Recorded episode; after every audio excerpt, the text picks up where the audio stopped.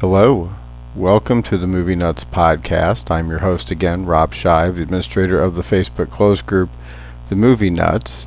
And today we're doing a special podcast because of an unfortunate and sad event uh, the passing of one of the great entertainers of the uh, 70s, one of the great comedians uh, ever to grace the silver screen. Gene Wilder passed away on August 29th, 2016. Gene Wilder was born originally Jerome Silberman, uh, legendarily picking Wilder as his stage last name because of his love for the play Our Town, directed by, th- or uh, sorry, written by Thornton Wilder. Uh, he did some television and things like that, including some small roles in some bigger films like Bonnie and Clyde. Uh, but he is most known, I believe, to 70s and 80s film fans uh, with regard to two collaborations. Number one was with Mel Brooks, with whom he made a handful of the funniest movies ever made that hold up wonderfully and remain absolutely hilarious to this day. The lesser known of these actually nowadays is the original version of The Producers, with Wilder as Leo Bloom, uh, the meek accountant who joins up with Max Bialystock in their incredible determination to make the play Springtime for Hitler and make money by selling more than 100% of the proceeds to little old ladies. Uh, more people, I'm sure, are familiar with the Nathan Lane Matthew Broderick version, but if you haven't seen the original, it's absolutely hysterical. Uh, Wilder plays Leo Bloom in classic Wilder fashion partly under control, partly maniacal. And Zero Mostel is so wonderfully over the top, as is the rest of the very 60s-ish cast, that it it's hysterical. Um, this was the beginning of their great collaborations that included then the two more famous films, Blazing Saddles and Young Frankenstein. Uh, again, to describe them to you would do a great injustice if you've not seen either of those films. Uh, I highly recommend if they're streaming. Uh, I don't know what Netflix has left on board and what they've taken off, but if you can find those or borrow them from a friend or watch them on demand, they're hysterical. Young Frankenstein of the two was Wilder's pet project, really. Uh, he had come to Brooks with the idea of making a comedy based on the Universal Studios Frankenstein movies and they managed to do both an homage and a skewer of all of the funny scenes of both. Uh, the brainchild of Wilder was the intelligent, brilliant, skeptical Dr. Frankenstein, as he pronounces it, in an effort to distance himself from his grandfather, the Baron von Frankenstein, who, as he once describes, his work was doo-doo at any rate, the movie is, is laugh out loud hilarious constantly and features many of Mel Brooks' typical uh, side performers, including the always wonderful Madeline Kahn. However, as Premiere Magazine noted, and really anyone who watches the movie would have to agree, it's Gene Wilder's film from the word go. Uh, his portrayal of of the unwitting Dr. Frankenstein Frankenstein, who ends up, of course, recreating the work that was doo doo and creating his own monster, played pitifully by the large Peter Boyle, uh, is just unbelievable. It's a wonderful combination of character, manic energy, and then subdued laughs. Uh, Wilder himself claimed that he really wasn't a very funny person in normal life, but when given an appropriate script, he knew what to do with it and there's little question that Young Frankenstein shows every ounce of that. Uh, from the typical Brooks slapstick to the double entendres to the timing of the comic lines w- to which uh, Gene Wilder had such a gift. Make Young Frankenstein funny again from the word go, uh, all the way through the end. And it's a movie I've seen, and I know a lot of you have probably seen dozens of times, and it's still never not funny. It's always always worth a watch, even if you just catch a partial scene with Marty Feldman and his moving hump, or the infamous "put the candle back" sequence with the bookcase and Teri Garr. Brooks didn't know if it would succeed, but it was insisted that they make it in black and white. And then they were able to actually obtain some of the uh, laboratory instruments from the original Frankenstein films to lend a little more authenticity to it. And there's there's a late joke while they're making a monster where one of the machines is turned off to let the monster come to life and one keeps going until Marty Feldman punches it like we all do a, a, a finicky piece of machinery. Uh, Blazing Saddles actually has a connection to Wilder's uh, next collaborations after Mel Brooks in that it was partly written by Richard Pryor, uh, again, if you've not seen Blazing Saddles, I'm not going to attempt to describe it other than it skewers racism in such a clever, intelligent way. And really, although Wilder uh, comes off as the star of the film, the main character uh, is an African American sheriff named Bart who was assigned to a classic Old West town with the idea that certainly they'll not withstand a black sheriff. Again, the, the cast is littered with typical Mel Brooks performers, Harvey Korman, Madeline Kahn again, and it's it's just simply hysterical. Gene Wilder plays the Waco Kid, uh, the fastest gun in the West, and there's some great moments where he snatches a chess piece between uh, Cleavon Little's outstretched hands to show just how fast he is, which is again hilarious and ridiculous. Uh, Blazing Saddles, I think, is is one A to me behind Young Frankenstein. But again, it's another movie where if you happen to be flipping around channels and catch a few minutes of of Blazing Saddles and Gene Wilder's wonderfully understated performance in that, where he's not really maniacal, he's frequently even somewhat of the straight man to some of the jokes. But again, his comic timing is, is precise and really makes the, the dialogue that Brooks writes, and Andrew Bergman in that case and Pryor, uh, perfect and, and full of great humor. After the Mel Brooks time, uh, Wilder spent a few more years making films that were effectively attempts at the Mel Brooks uh, type of thing. Uh, the Adventures of Sherlock Holmes' Smarter Brother, The World's Greatest Lover, things of that nature. Again, a, really a better collaborator than anything.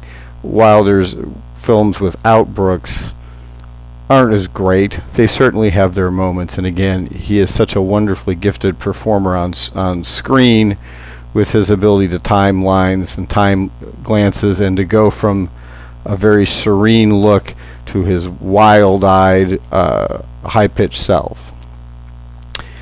His second collaboration set which were also very successful, was when he connected with Richard Pryor, who at that time was at the, the height of his uh, controversial stand up uh, drug living and all of those sorts of things. And then ultimately, they made a, a, fun movie called Silver Streak together, which was essentially a Hitchcockian murder mystery uh, with the wrong man being accused of a crime, which again is the Hitchcock theme, in Wilder and him connecting with the the questionable character of of Richard Pryor, who eventually helps him solve the mystery. And there's lots of scenes on trains, which again is a very Hitchcock thing, and it's a fun movie.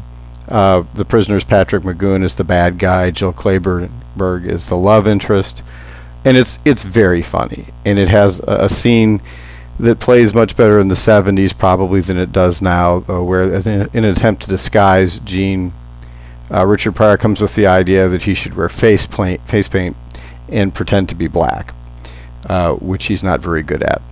So th- that's one that you may not have seen. That's worth a watch too.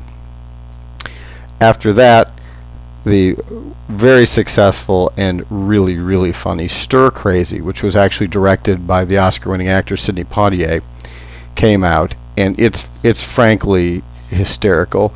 The first half of that film is as funny as any movie you'll ever see.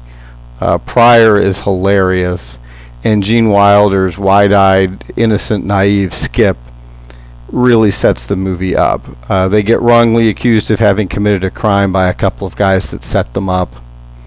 Uh, but from start again to finish, the movie is just so funny. Uh, the supporting cast is very good. It has a couple of stereotype jokes that were again a little more funny or a little more uh, relaxed mindset than they are now um, from the from the time that it was made. But if you can get past that, and they're they're pretty benign, uh, you'll see again some familiar faces from a lot of character actors. Uh, Craig T. Nelson, uh, Barry Corbin are in this, but that's a really funny movie. Um, probably as as good as their collaborations come. They also made See No Evil, Hear No Evil, where they each played, as you can imagine, one was blind, one was deaf, uh, which is also a, a very, very funny movie. But overall, Gene Wilder is probably best remembered uh, as the original, probably should be the only, Willy Wonka. Willy Wonka and the Chocolate Factory was made in 1971, just prior to Blazing Saddles and Young Frankenstein, but after the producers. And Wilder's take on the magical, impish mastermind of the Candy Factory is a fabulous movie. Uh, I've heard criticism of it because of some of the uh, issues regarding how it treats the children. Uh, it's a big allegory about various things and probably shouldn't be taken quite that seriously, but well, that's sort of the way things go now. Uh, an interesting story I have read about it was because of the whole deception and questionability of the Wonka character and what he really intended and all the, the points of the, the golden ticket.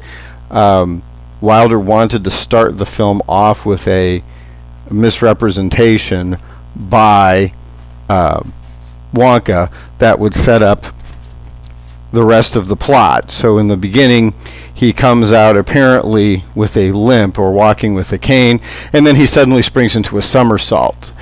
And Wilder believed that that was an effective way to show that everything that Willy Wonka said or did couldn't really be totally trusted. Uh, it's it's a magical movie. It, it's very fun and again, I, I presume everyone has seen it. If you haven't seen it and you've suffered through the Johnny Depp Tim Burton remake, uh, I invite you to see the real Willy Wonka and the Chocolate Factory. Yes, I know the book is named Charlie and the Chocolate Factory, but it's it's a great movie, and it's a circumstance where Gene Wilder's talent as a comedian, but also as an actor, is much different than the roles that you've seen him in when he was trying to be funny.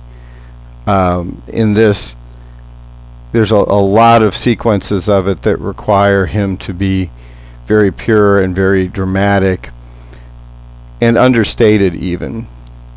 Uh, the very ending scene, of course, where he challenges Charlie, uh, and Charlie comes through, is, is a wonderful scene. But it's a it's it's a lighthearted movie, where the, the violence, if you will, is is cartoonish and ridiculous and wonderful. I believe actually um, the child that played Charlie never did not did not ever make another movie again. I believe I think it's the one and only movie he's in. Um, and also Gene sings, which he could do.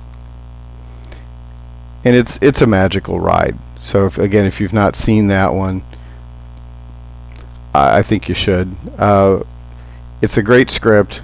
It's a great movie, and it's it's a children's movie with a different turn uh, that can be enjoyed to this day by adults.